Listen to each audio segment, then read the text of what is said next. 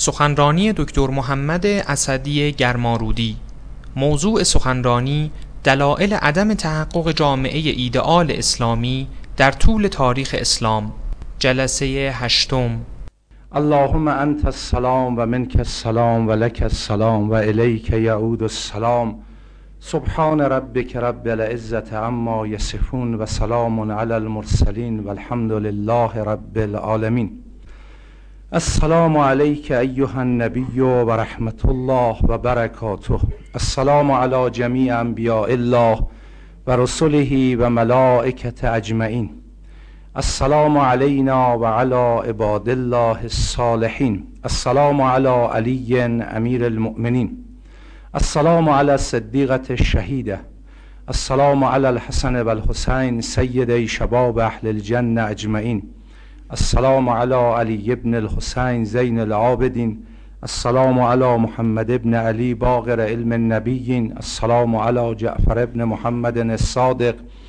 السلام علی موسی ابن جعفر الكاظم السلام علی علی ابن موسی الرضا. السلام علی محمد ابن علی الجواد. السلام علی علی ابن محمد الهادی. السلام علی الحسن ابن علی الزکی العسکری.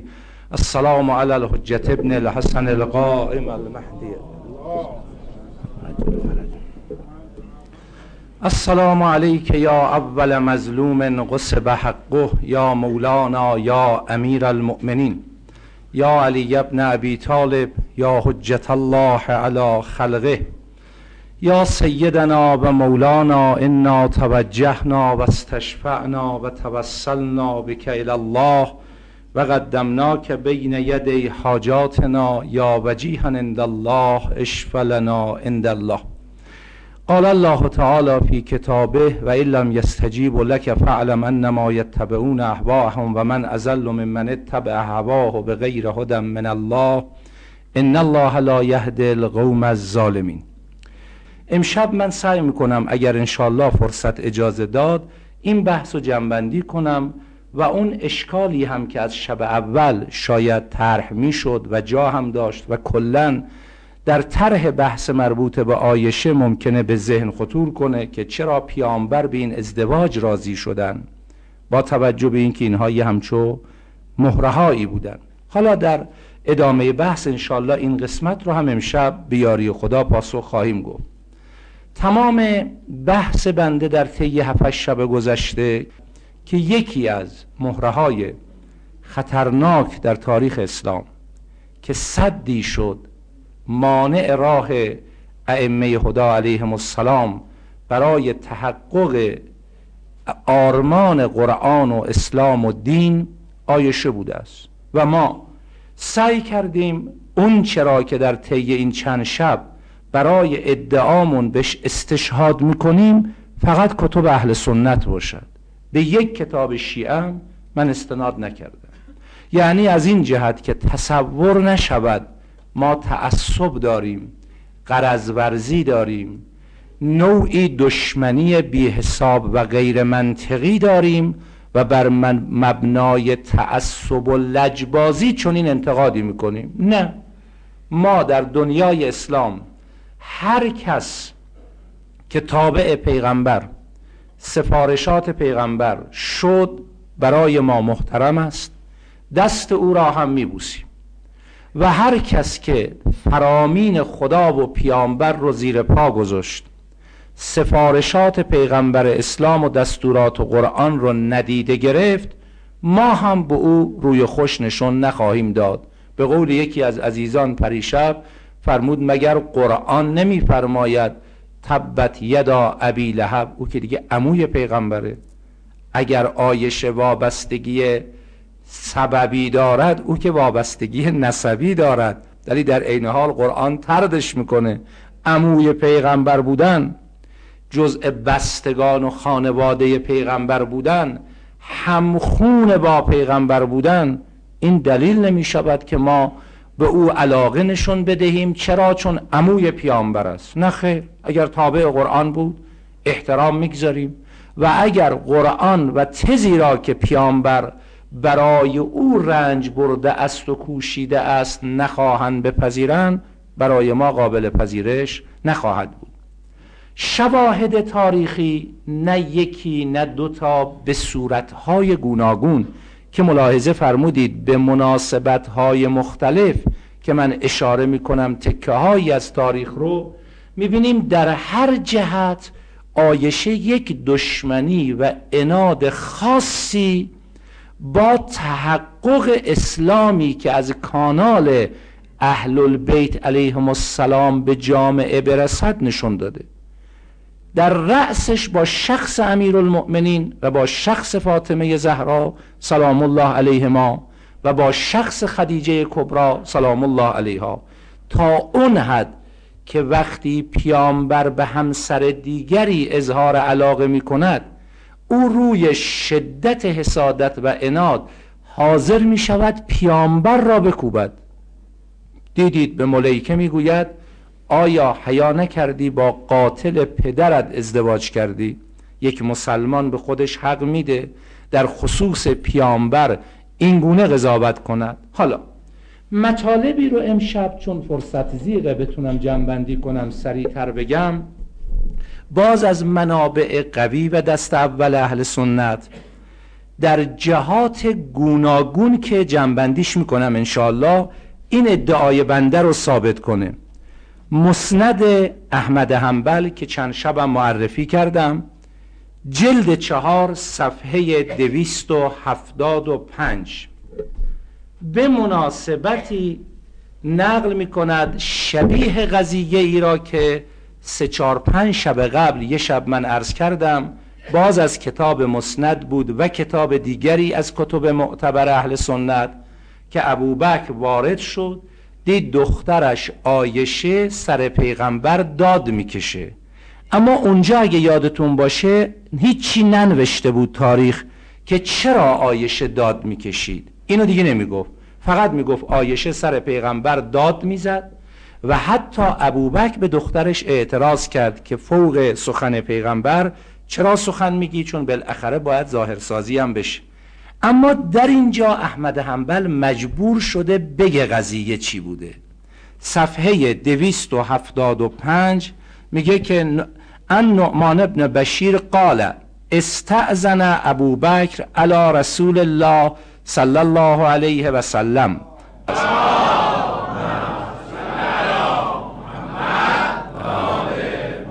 استعزن ابو بکر نعمان ابن بشیر میگه استعزن ابو بکر علی رسول الله. از رسول خدا اجازه گرفت و سمع صوت عائشه آلیا و هی تقول دید آیشه با یک صدای بلندی داره از داخل فریاد می‌زنه. این مطلب رو در فراز دیگری که من خوندم داشت اما نمی‌گفت چرا و چی اما اینجا مجبور شده اعتراف کنه. و هی تقول. چی می‌گفت؟ والله لقد عرفت ان علیا احب الیک من ابی و منی. میگه آیشه داد می‌زد زر پیغمبر. میگه بله من فهمیدم که علی پیش تو از من و بابام محبوب تره و من نمی‌تونم تحمل کنم.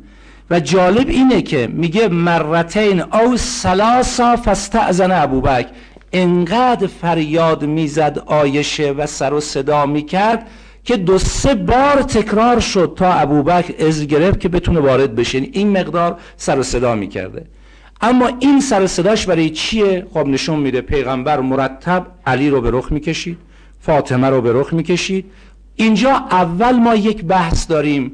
یا مسلمانیم پیامبر را به عنوان معصوم و الگوی الهی پذیرفته ایم یا نعوذ بالله میگیم پیغمبر یک انسان معمولی بود و چون از خدیجه یک دختر دارد از آیش اولاد ندارد به اون دخترش اظهار علاقه می‌کنه اختلاف خانوادگیه مثل بعضی خانواده ها که از این حسادت ها ممکنه پیش بیاد این حرفا. خب این حرف رو کسی که به قرآن قائل است نمی‌تونه بگه. برای اینکه قرآن راجع به پیغمبر داره و ما ینتقو ان الهوا این هو الا وحی یوها. پیغمبر بی حساب حرف نمی‌زند. هر چه پیغمبر میگه روی حسابه. خب چرا پیغمبر علی رو بیشتر دوست داره؟ چرا پیغمبر فاطمه رو بیشتر دوست داره؟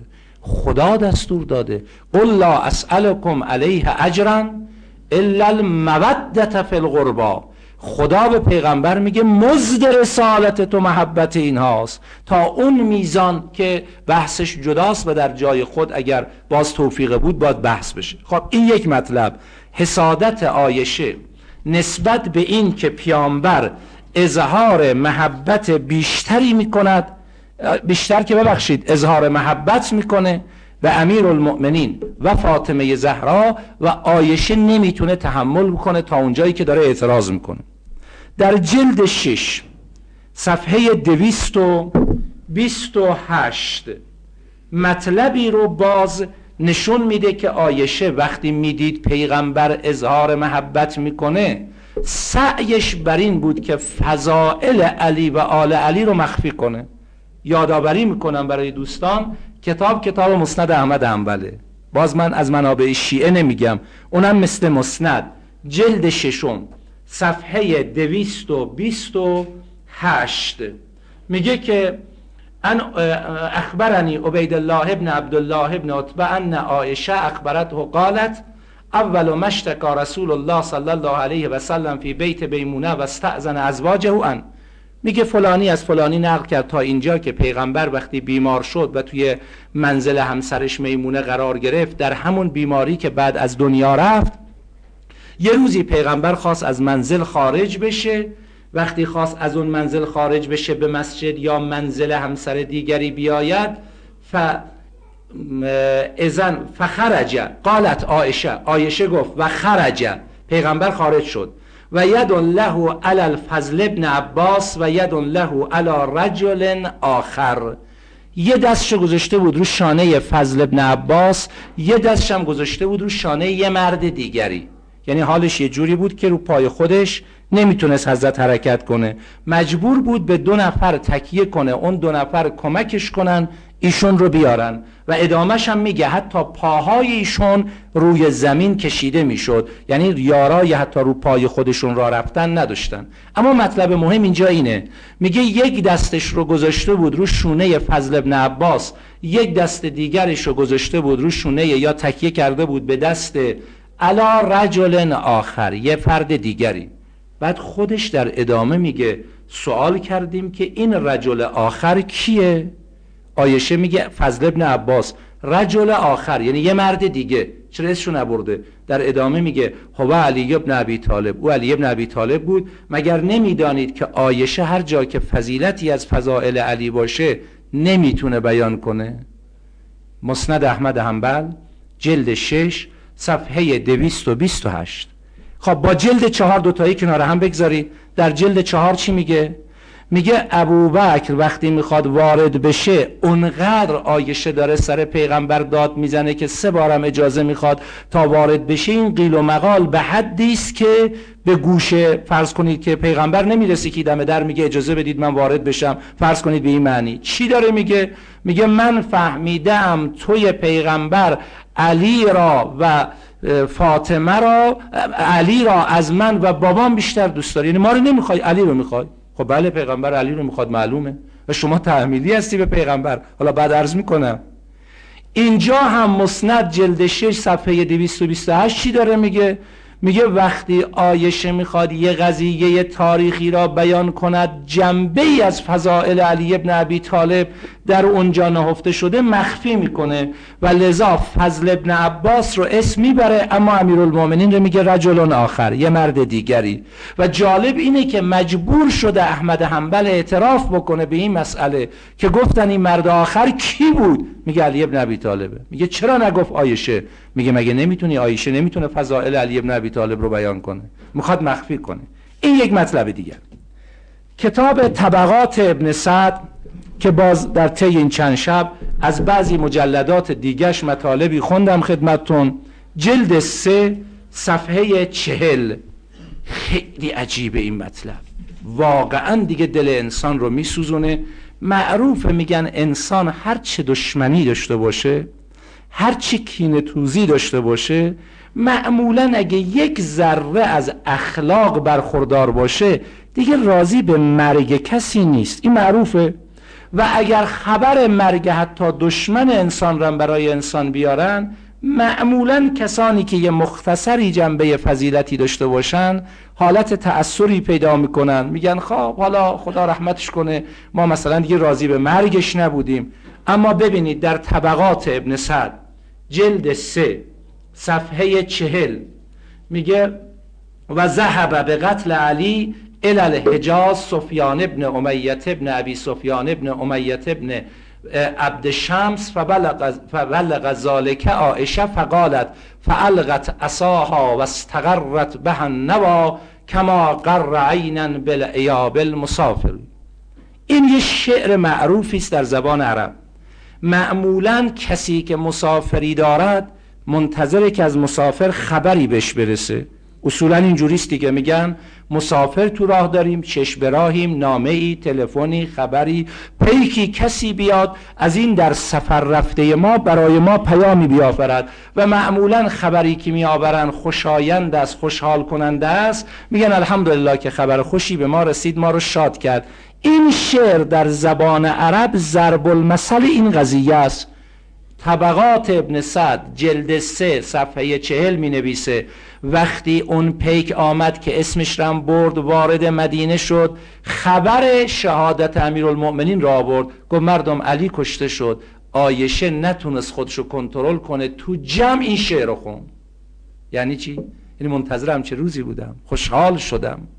خب وقتی پیغمبر راجع به امیرالمؤمنین اونگونه معرفی می‌کند آیشه وقتی خبر شهادت علی رو بهش میدن به این گونه به وجد میاد و این شعر رو می‌خونه مثل مسافرداری که منتظر از سفر کرده او براش یک پیامی بیارن که شاد بشه.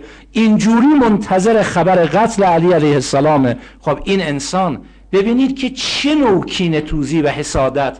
نسبت به علی و آل علی داره. با اون همه حرفایی که شبای گذشته زدم و دو قسمت دیگری که از مسند احمد براتون خوندم. از کردم اینا رو کنار هم بگذارید. هر کدوم به مناسبت خودشا. ولی از نظر تاریخی من خیلی وقتا این رو در جمع دوستان عرض کردم. گفتم ما امروز در تاریخ اسلام اگر بخواهیم حقیقت رو رو کنیم می‌دونید کار ما باید چگونه باشه؟ مثل این میمونه.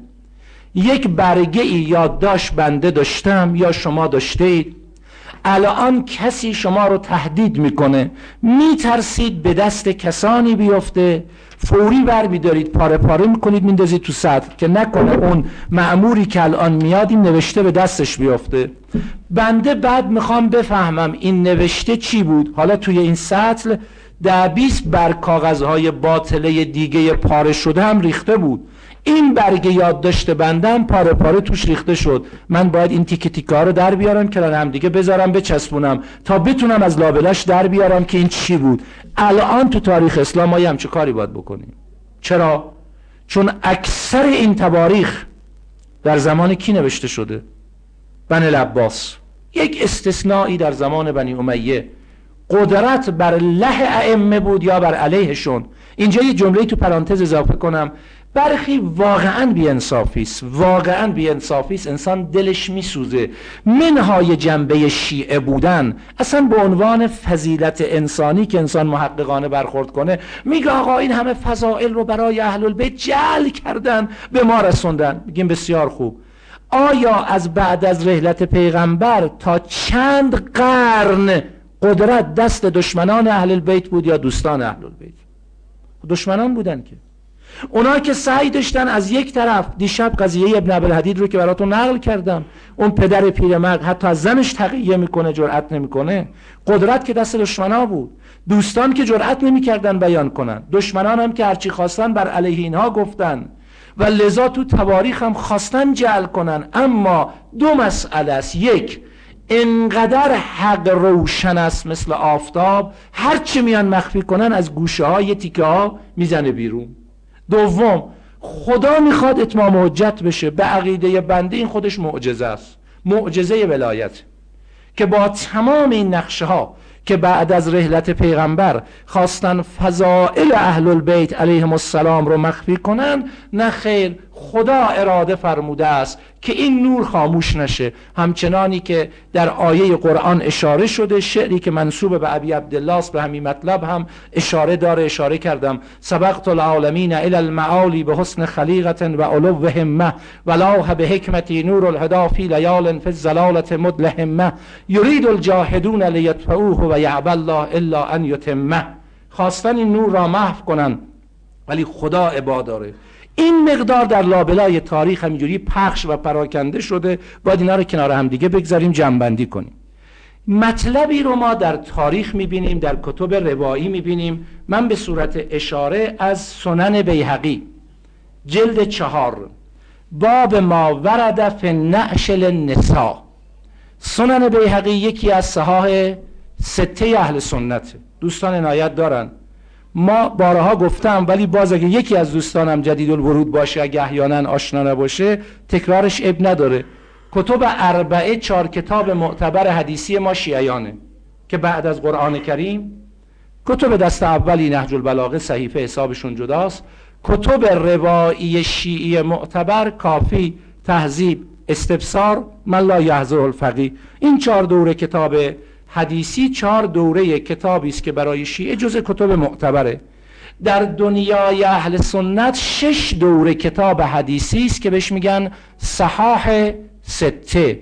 شش تا کتاب صحیح شش دوره کتاب. یکیش سنن بیهقیه. جز صحاح سته است. از نظر اونها دیگه خیلی کتاب قویه. البته بعد از صحیح مسلم و صحیح بخاریه.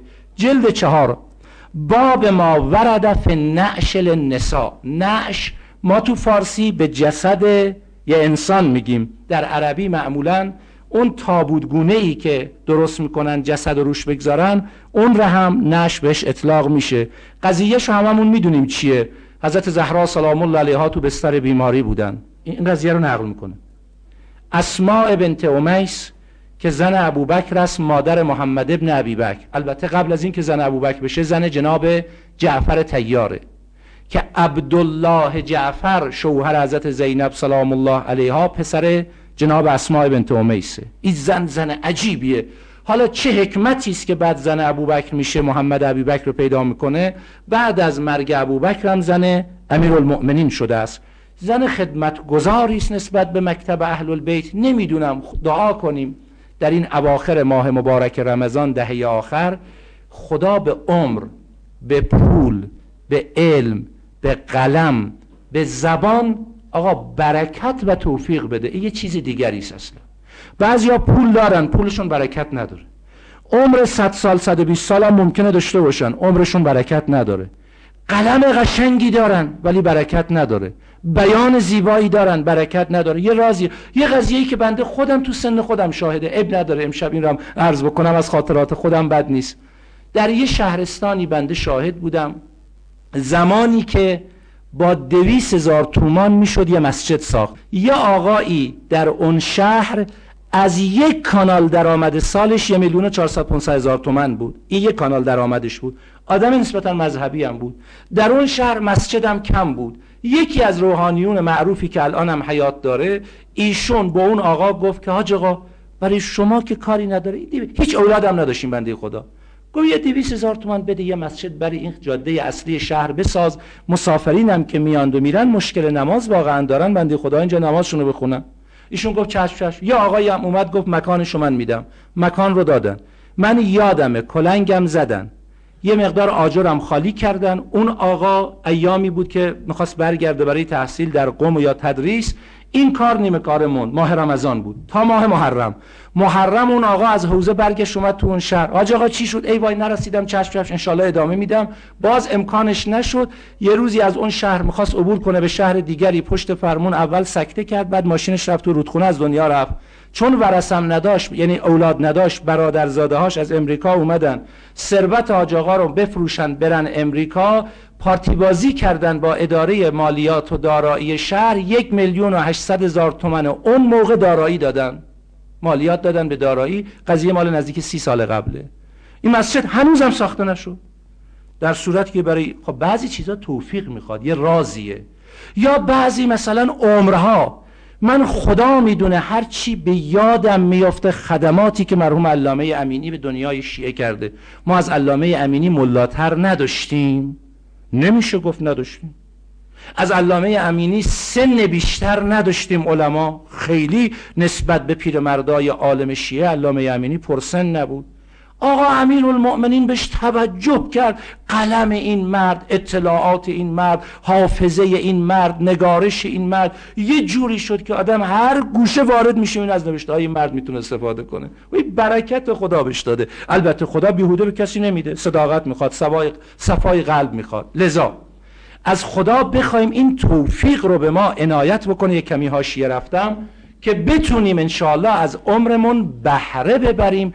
بعضیا بهره بردن صحبت اسماء بنت امیس بود. ما تو صدر اسلام تو زنا داریم تو مردا داریم. بعضیا عجیب موفقه. مثلا در بین زنا اسماء بنت امیس یکی از اونهاست. اسما میگه من مشغول پذیرایی حضرت زهرا سلام الله علیها بودم. دیدم به منده فرمود که اسم با اینکه وصیت کرده شب غسلش بدن شب دفنش کنن. در اون تاریکی شب. کسی هم نیاد. با وجوده میگه اسما نگرانم. بدنشم که میگن نحیف شده بود. اینا معروفه. ولی تابوتایی که اون زمان بود نعش به تعبیری مثل برانکاوای حالا. حفاظ نداشت. بدنی که روش میذاشتن پارچه روش بندازن برجستگی بدن معلوم می‌شد. فرمود من از این که برجستگی بدنم در موقع دفن معلوم بشه حالا چهار تا پیرمردی مثل سلمان و ابوذر اینا می‌خوان بیان ولی اونا محرم به این دلم خوش نیست. اسما میگه گفتم که دختر رسول خدا من حبشه بودم دیدم اونا شبیه این تابوتایی که الان هست معمولا صندوق مانند بدن توش می‌گذارن روش چهار تا چوب کنار بر این مثلا پرانگاف زد و یه پارچه روش انداخت. الانم تو عربستان.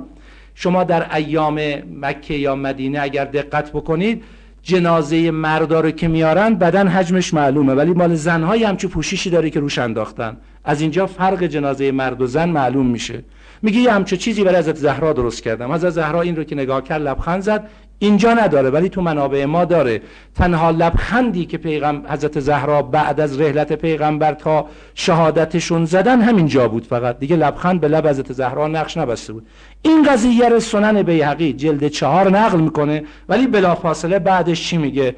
میگه وقتی که حضرت زهرا سلام الله علیها این رو به من سفارش کرد و بعد فرمود که شما اسما با علی دوتایی منو غسل بدید هیچ کس هم حاضر نشه شبانه دفع کنید اما مبادا آیشه حاضر بشه. اینجا من یک سوالی دارم. سنن بیهقیه. جلد چهار. باب ما ورد فی نعش در این باب اصلا که به مناسبت اینجوری مثلا برای زنها تابو درست کردن این قضیه رو نقل می‌کنم. در اصطلاح علم اصول یا در علوم دینی ما یک بحثی هست. میگن ذکر خاص بعد از عام. مثلا فرض بفرمایید کسی بگه این جمع همه شام مهمان منن. خب همه رو دعوت کرده. بعد یه نفر رو اشاره کنه بگه از سالی حتما دش بیارید. خب مگه نفر بودن همه؟ یه نفر رو دوباره مورد توجه قرار میده یعنی نسبت به اون فرد حساسیت بیشتری داره. این ذکر خاص بعد از عام رو میگن نشانه تأکید بیشتره. مگه از زهرا نفرمود کسی حاضر نشه؟ چرا آیشه رو روش انگشت گذاشت؟ این نشون میده که اون قرائنی که براتون خونده بودم این چه کرده آیشه با دل اهل البیت که در اون حال حضرت زهرا سلام الله علیها میگه بعد عجیبه که خود بیهقی در ادامش می‌نویسه. میگه بعد از این که حضرت زهرا از دنیا رفت و من یه همچون نعشی براش درست کردم آیشه اومد دم در وارد بشه من جلوشو گرفتم. حالا این زمان اسما زن ابوبکره. آیشه دختر ابوبکره. این دختر شوهرشه. و یک حسابای اینجوری هم ممکنه باشه. اومد جلوشو گرفت. گفت حضرت زهرا وصیت کرده. من کسی رو راه ندم و شما حق ورود ندارید. رفت پیش باباش ادامش اینجا اینو می‌نویسه. داره به باباش میگه ببینید مثل عروس ها براش هجله داره درست می‌کنه. داره یعنی زخم زبانش هم در موقعی که برای زهرا تابوت اون گونه درست کرده شماتت می‌کنه. ابو هم میاد زنش رو اسما رو سرزنش می‌کنه که چرا مثل عروسا براش هجله درست کردی و آیشه رو راه ندادی؟ میگه وصیت زهراست من نمی‌تونم وصیت زهرا رو زیر پا بگذارم. این چی رو نشون میده؟ یه حسابایی تو این دو خانواده بوده. یا باید بگید نعوذ بالله حضرت زهرا سلام الله علیها و خود پیغمبر صلوات الله علیه بر مبنای احساسات و تعصب حرف می‌زدن. این با مقام اسمت جور در نمیاد. اون حرفایی که داریم در جای خودش. یا نشون میده که اینا وقتی الگو هستن برای ما می‌خوان نشون بدن بابا اینا یه دشمنان خاصی برای ما که قابل مقایسه با مسائل ظاهری گذرای دنیوی نیست. اینا اصلا با ما دشمنی خاصی دارن. و لذا پیغمبر چون این غذایا رو از قبلم می‌خواست گوش زد بکنه و توجه بده دو سه مطلب براتون باز سریع می‌خونم رد میشم. یک در کتاب الامامت و سیاسه ابن قتیبه دینبری از این کتاب این چند شب من چیزی نخوندم امشب دارم می‌خونم. الامامت و سیاسه ابن قتیبه دینبری ابن قتیبه متوفای دویست و هفتاد و شش هجری قمریه. دویست و هفتاد و شش هجری قمری فوت کرده. ببینید چقدر قدیمیه. کتابش هم دو جلد به وسیله یکی از علمای برجسته الازهر تصحیح شده و چاپ شده. کتاب قوی است. این مطلب رو در تبری اومده در مسند اومده جای دیگه اومده. من تعمدن خواستم از این کتاب بخونم که خیلی هم قدیمیه. پیغمبر پیشبینی این قضایا رو می‌کردن. از یک جا طبق آیه ای که در سوره احزاب نازل شد که به زنان پیغمبر میگه تو خونه هاتون بنشینید.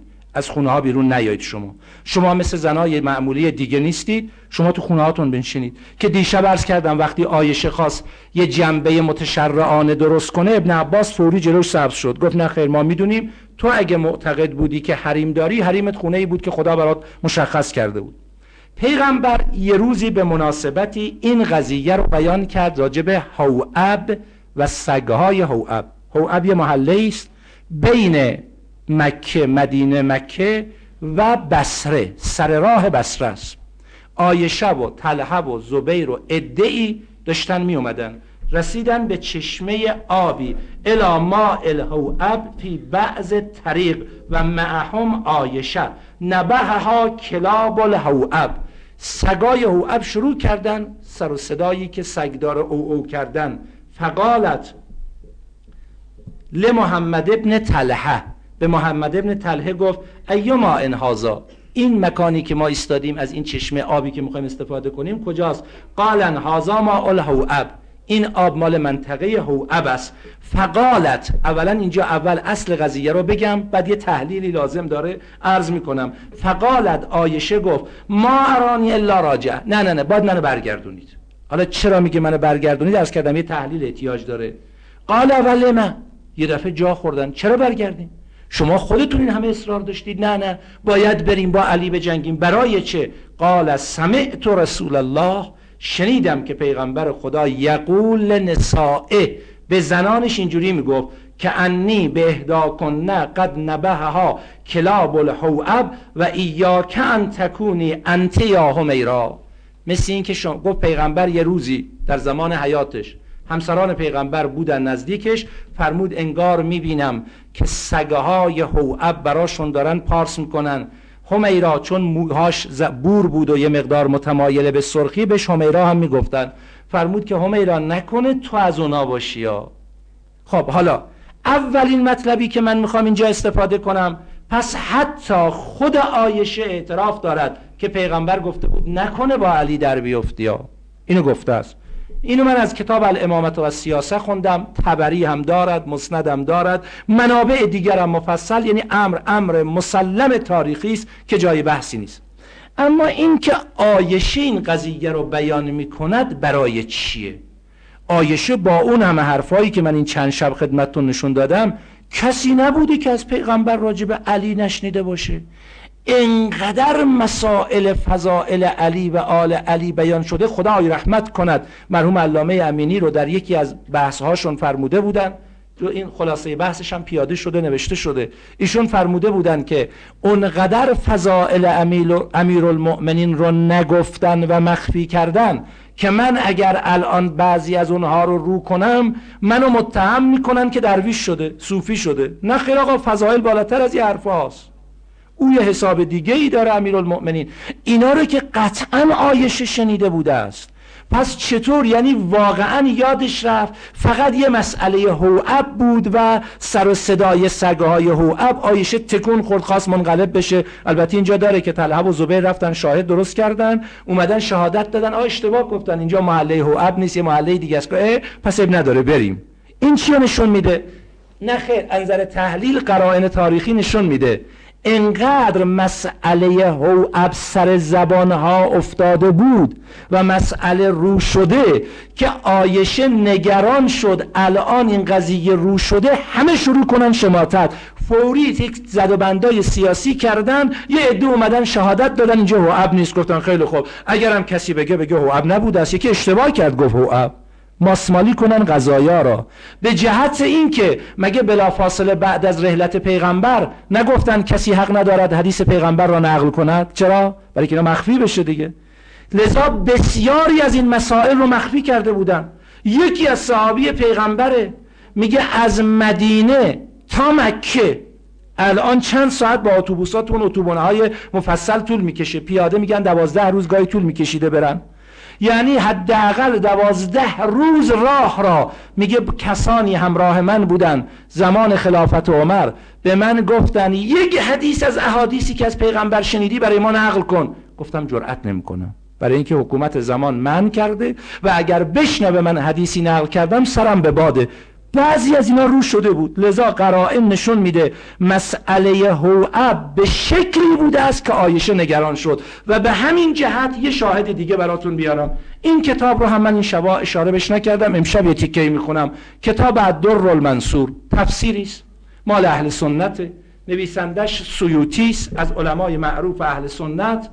در جلد پنجم این کتاب کل دوره تفسیر این چنانی با این چاپ شش جلده در جلد پنجم زیر آیه سیوم از سوره احزاب که سوره احزاب سی و سومین سوره قرآن کریم هست و راجب زنان پیغمبر بحثی داره. آیه تطهیرم توش جا زده که یه بحث مهمی است جداگانه عرض بکنم. این رو اشاره می‌کنه. میگه هر وقت آیشه می‌رسید به این آیه ای که و قرنفی بیوت کنه زنهای پیغمبر باید تو خونه هاتون بشینید. بعد از واقع جمل هر وقت به این آیه می‌رسید انقدر گریه می‌کرد که این روسری او که افتاده بود تا پایین این خمار به تعبیر خود عربیش این خیس می‌شد.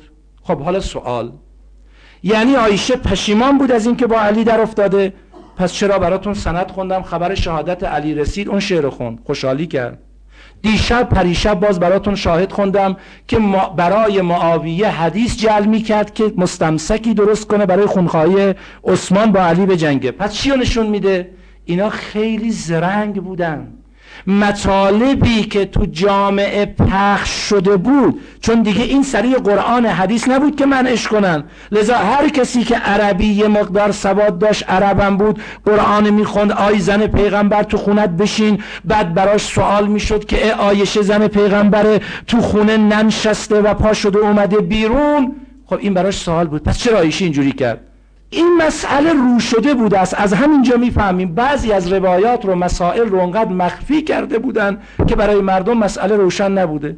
ولی این مسائل رو شده است. لذا داره که وقتی آیشه می‌خواست حرکت کنه برای قضیه جمل ام سلمه همسر دیگر پیغمبر نامه نوشت که تو همین کتاب اومده. من اول علامت گذاشتم شب بخونم بعد دیدم وقت خیلی می‌گیره. ام سلمه یه نامه نوشته برای آیشه. تو تمام کتب تاریخی اومده. میگه آیشه خجالت نمی‌کشی؟ حالا نقل به معنا میگم. مگه پیغمبر چنین نگفت؟ حالا یه روایت دیگه امشب از پیغمبر براتون از یه منبع دیگه براتون می‌خونم که پیغمبر فرمود از این کتاب تاریخ بغداد ابوبکر خطیب بغدادی. اینایی که من عرض می‌کنم تو همه این کتابا هستا من عمدن از نسخه های مختلف انتخاب کردم که عنایت داشته باشید که در چند جا اومده.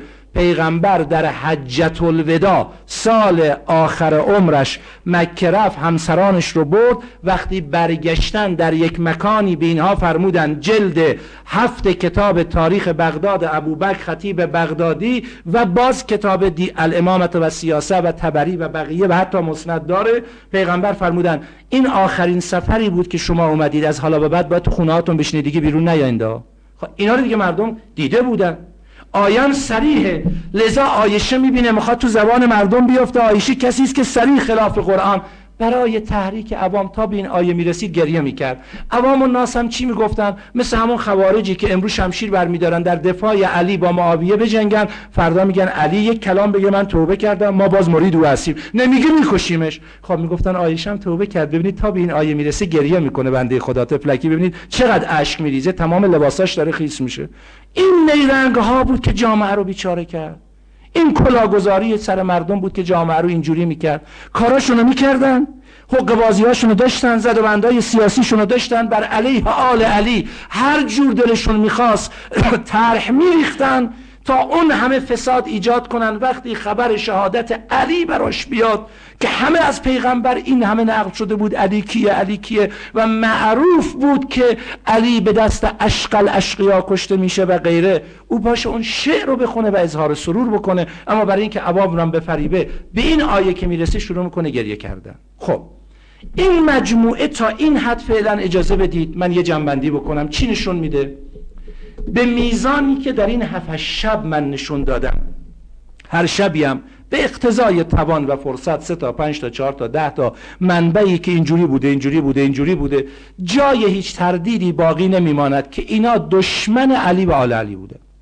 نمی‌تونستن رشد علی و آل علی رو در مسیر تحقق دین ببینن. لذا می‌خواستن با اینا در بیفتن. با خود علی می جنگه جنازه امام حسن رو به تیر میبنده و و و درگیری هایی که این خط ادامه پیدا کرد تا رسید به بنی امیه و بنی العباس و هاکذا. ولی حالا یه مطلبی مطرح میشه. چرا پیغمبر به این ازدواج راضی شدن؟ من اینجا بحث رو فعلا کوتاه بیام. این مقدار کافی باشه. هرچند جای بحث داره ولی بس باشه. چرا پیغمبر؟ دو تا مطلب رو در جواب عرض می‌کنم. یک از نظر تاریخی ما اگر با فرهنگ عرب آشنا باشیم یه مقدار زیادی این سوال به خودی خود حله. قسمت دوم با یه توجهی به بعضی آیات قرآن و یک دو متن تاریخی که یه دونه استثناء امشب از شیعه می‌خونم. تا حالا هر چی من گفتم از اهل سنته فقط یه دونه می‌خوام دیگه امشب از شیعه بگم که اون یه مقداری مطلب رو باز کرده. چون می‌دونید وقتی در دنیای اهل سنت میانی مطالب رو بیان می‌کنن طبیعی است که یه گوشه هایی رو درز میدن. همه مسائل رو که منتقل نمی‌کنن. اگه بنا بود همه مسائل رو سریع و پوسکنده بیان کنن دیگه جای هیچ ابهامی باقی نمیمون. همین گوشه کنارا درز پیدا کرده ما می‌تونیم از اونها استفاده کنیم. لذا از نظر فرهنگ عرب هنوزم شاید در بعضی از مناطق ایران که زندگی های قبیله ای و عشیره ای دارن ما این حالت رو مشاهده کنیم. من کم و بیش اینو تحقیق کردم عرض می‌کنم. شاید در جمع افرادی باشن الان عرض بنده رو سهه بگذارن اگر آشنان یا مطالعات اینجوری دارن. تو ایران هم هنوزم هست. تو عرب هم این زیاد بوده که گاهی وقتا یه قبیله برای اینکه با قبیله دیگر فامیل بشه همخون بشن پیشنهاد می‌کردن دختر رو به قبیله دیگه. و اگر اون قبیله دختری را که این قبیله به اونها پیشنهاد کرده به عنوان ازدواج نمیپذیرفت توهین به این قبیله حساب می‌شد. توهین به این قبیله مساوی بود با یک سری درگیری های قبیله ای و لذا خیلی وقتا برای پایان بخشیدن بسیاری از درگیری ها بینشون بساطت می‌کردن این قبیله از اون قبیله دختر بگیره. اون قبیله به اون قبیله دختر بده. به خصوص اگر از طرف خانواده دختر پیشنهاد می‌شد. دیگه خیلی زمینه راحت تر بود برای حل مشکل و چون به هر حال از طرف مرد معمولا بنای بر جواب نفت دادن نبود. اگر جواب نفت داده می‌شد دیگه خیلی مشکل می‌شد. که این مطلب نشون میده آیشه قبل از این که زن پیغمبر بشه حالا اینجا نشون میده نامزد بوده ولی با یه قرائن دیگر زن کسی دیگری بوده. و ابوبکر دختر رو از او می‌گیره به پیغمبر بده. اینجوری که اینجا نشون میده. خود این قرینه است بر این که ابوبکر می‌خواسته دختر رو به پیغمبر بده. پیغمبر در مقابل یک عمل انجام شده ای قرار گرفته که اگر نپذیرد همون مشکلات منافقانی که در صدر اسلام می‌خوان بلوای ایجاد کنن ایجاد میشه. چرا؟ به جهت اینکه من متن رو یه اشاره می‌کنم بعد با هم تحلیل کنیم ببینیم این مطلب رو میرسونه یا نه. در جلد هشت طبقات کبرا صفحه پنجاب و هشت. میگه خطب رسول الله الا ابی بکر اینجا داره از صدیق آیشه میگه ابوبکر پیغمبر از ابوبکر راجب به آیشه خواستگاری کرد. فقال ابوبکر یا رسول الله ابوبکر به پیغمبر گفت قد کنتو و اتو بها لمطعم ابن عدی ابن نوفل ابن عبد مناف لابنه جبیبر فدعنی حتی اصلها منهم ففعل. پیغمبر خواستگاری کرد. ابوبکر گفت آخه این نامزد فلانیه. پس اجازه بدید من برم. از او جدا کنم. کلمه سله داره که در لغت من مراجعه کردم به معنی آزاد کنم از اون قید اونجا. بعد بیارم زن تو بشه. خب از این مطلب شما یه مقدار دقت کنید. خدای شفا بدهد چشم استادمون را. این مرد بزرگی که در این زمینه میفرمود که من یه وقتی یه مطالعاتی داشتم راجع به برخی از اینا دیدم به قدری چندشابره که بعضیاش توهین به پیغمبره.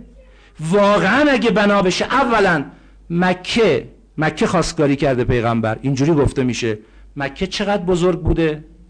کسانی که الان تو جمع ما چل سال قبل مکه رفته باشن سوال کنید مکه چقدر بوده؟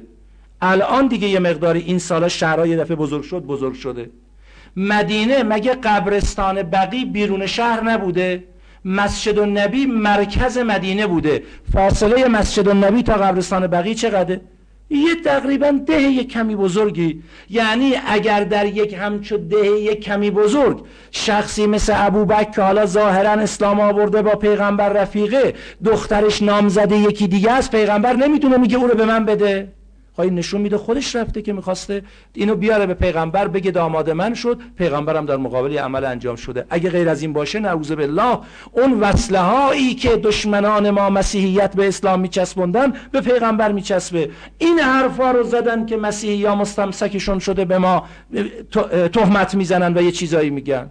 لذا ما میگیم اگر از کانال اهل البیت علیهم السلام اسلام رو نشناسیم اسلام مسخره است. پیغمبری که به کسی که دخترش نامزد کسی دیگه است بره بگه من از او خواستگاری می‌کنم باباش بگه سب کن برم از او پس بگیرم بیارم به تو بدم. نعوذ بالله. یه آدم معمولی این کارو می‌کنه. اینا چی رو نشون میده؟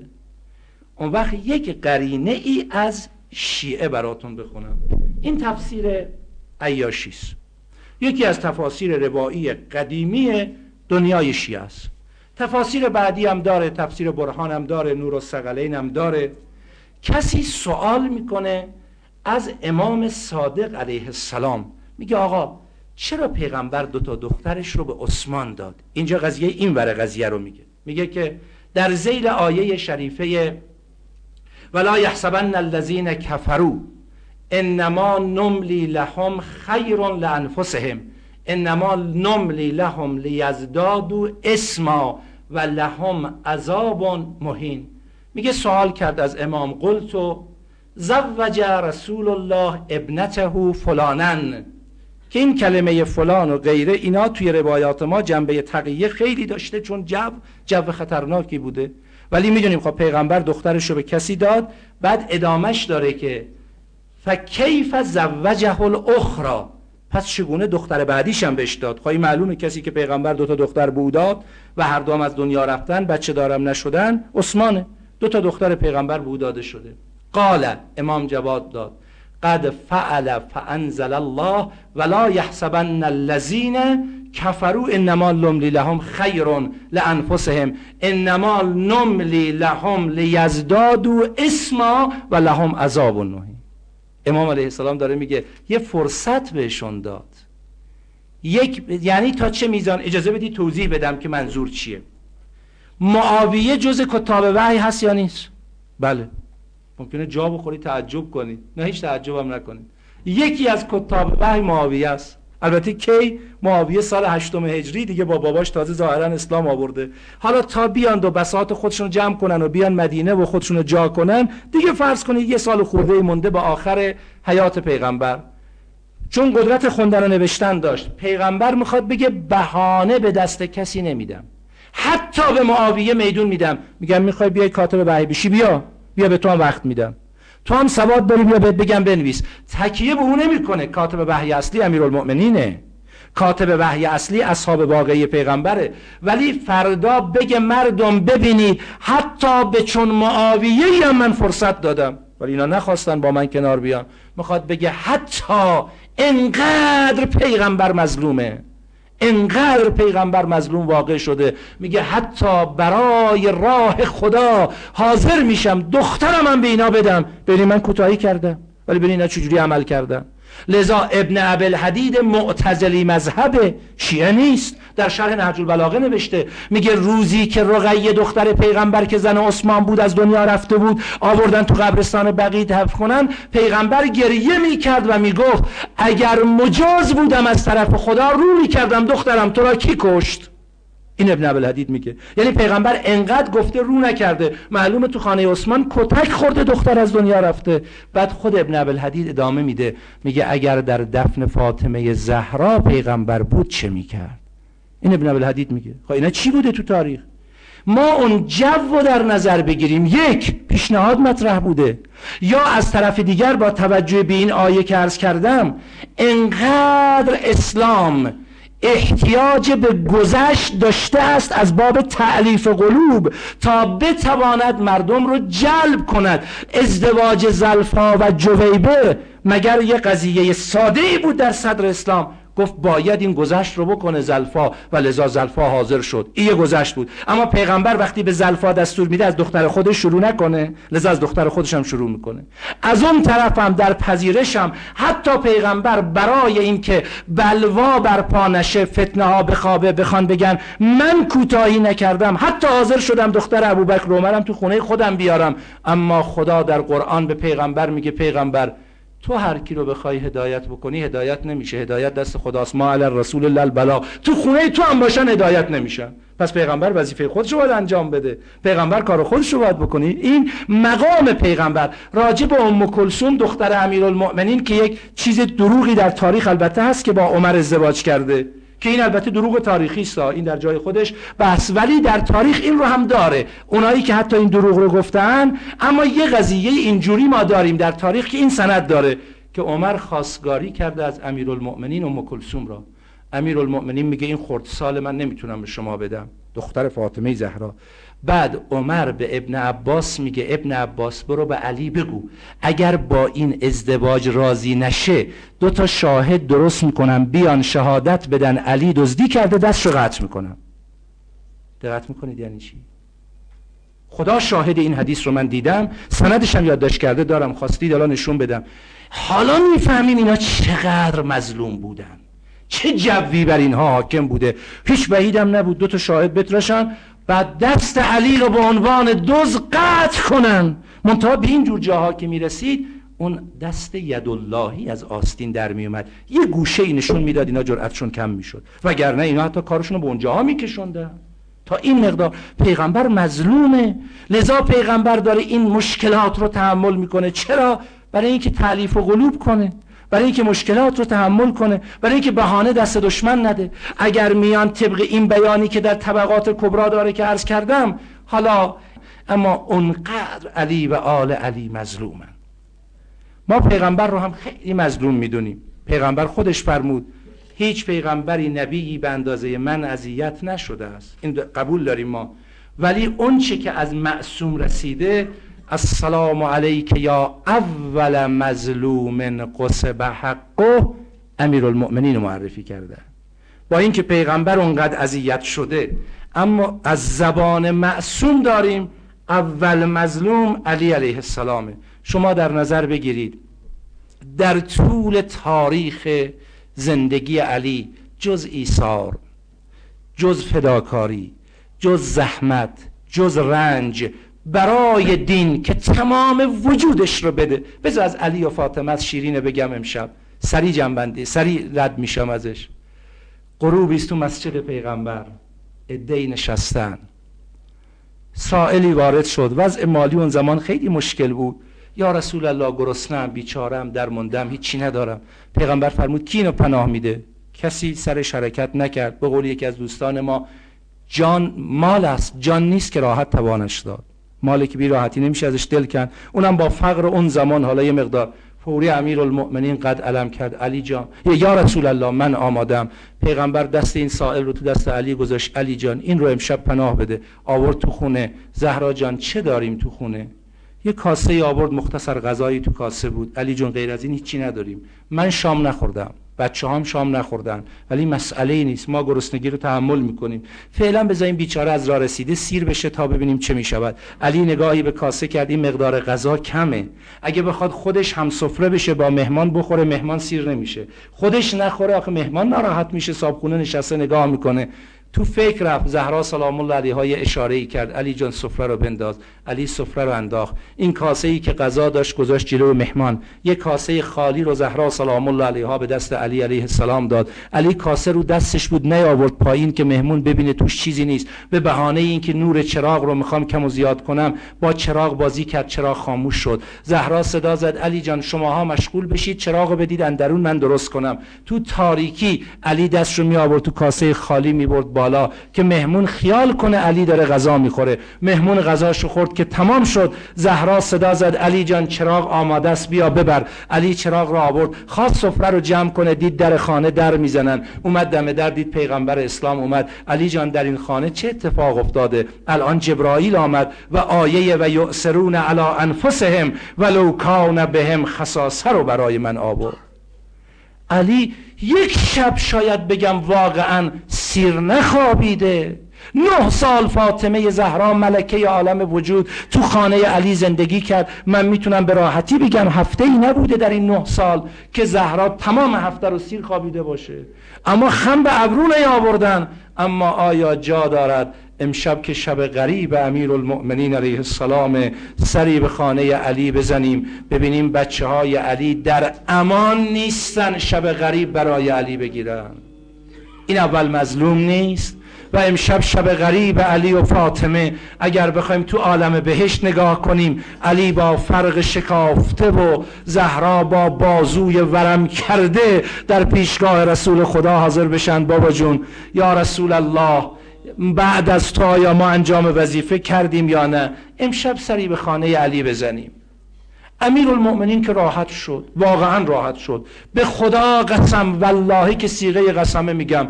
بنده که کوچکترین کوچکترین کوچکترین کوچکترین شیعه امیر هم شاید بتونم خودم حساب بیارم خیلی افتخاره. به خدا قسم لاعقل بعضی وقتا حالا همیشه ادعا کنم مشکله. حوث مرگ می‌کنم.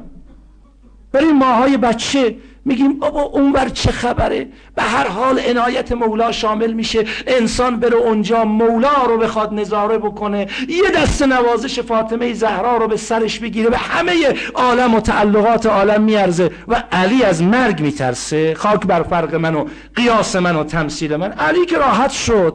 ولی امشب بر زینب و حسنین و عباس و بچه ها چه میگذره؟ بچه نیستن فرزندان امیرالمؤمنین.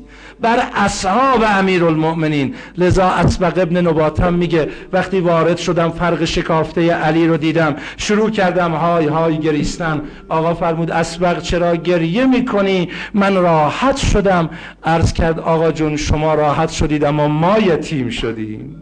امشب شب یتیمی ماهاست. اگر سری به خانه علی بزنیم امشب من فکر می‌کنم زینب گاهی خودش اشک میریزه.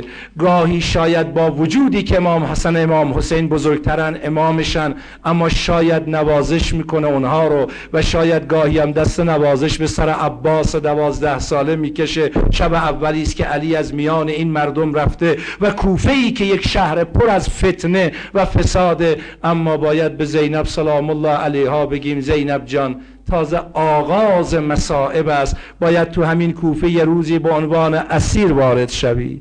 امروز اگر شب قریب پدرت رو دیده ای باید سر بریده ابی عبدالله را بالای نیزه در همین کوفه در حالتی نظاره بکنی که یه دفعه میگه دیدیم وقتی زینب داشت تو بازار کوفه خطبه میخون لحن صحبت زینب عوض شد. دختر خردسال ابی عبدالله تو بغلش از کجابه مثل که سر رو نمی‌دیده. میگه امه جان چی شد صحبت شما؟ عوض شد.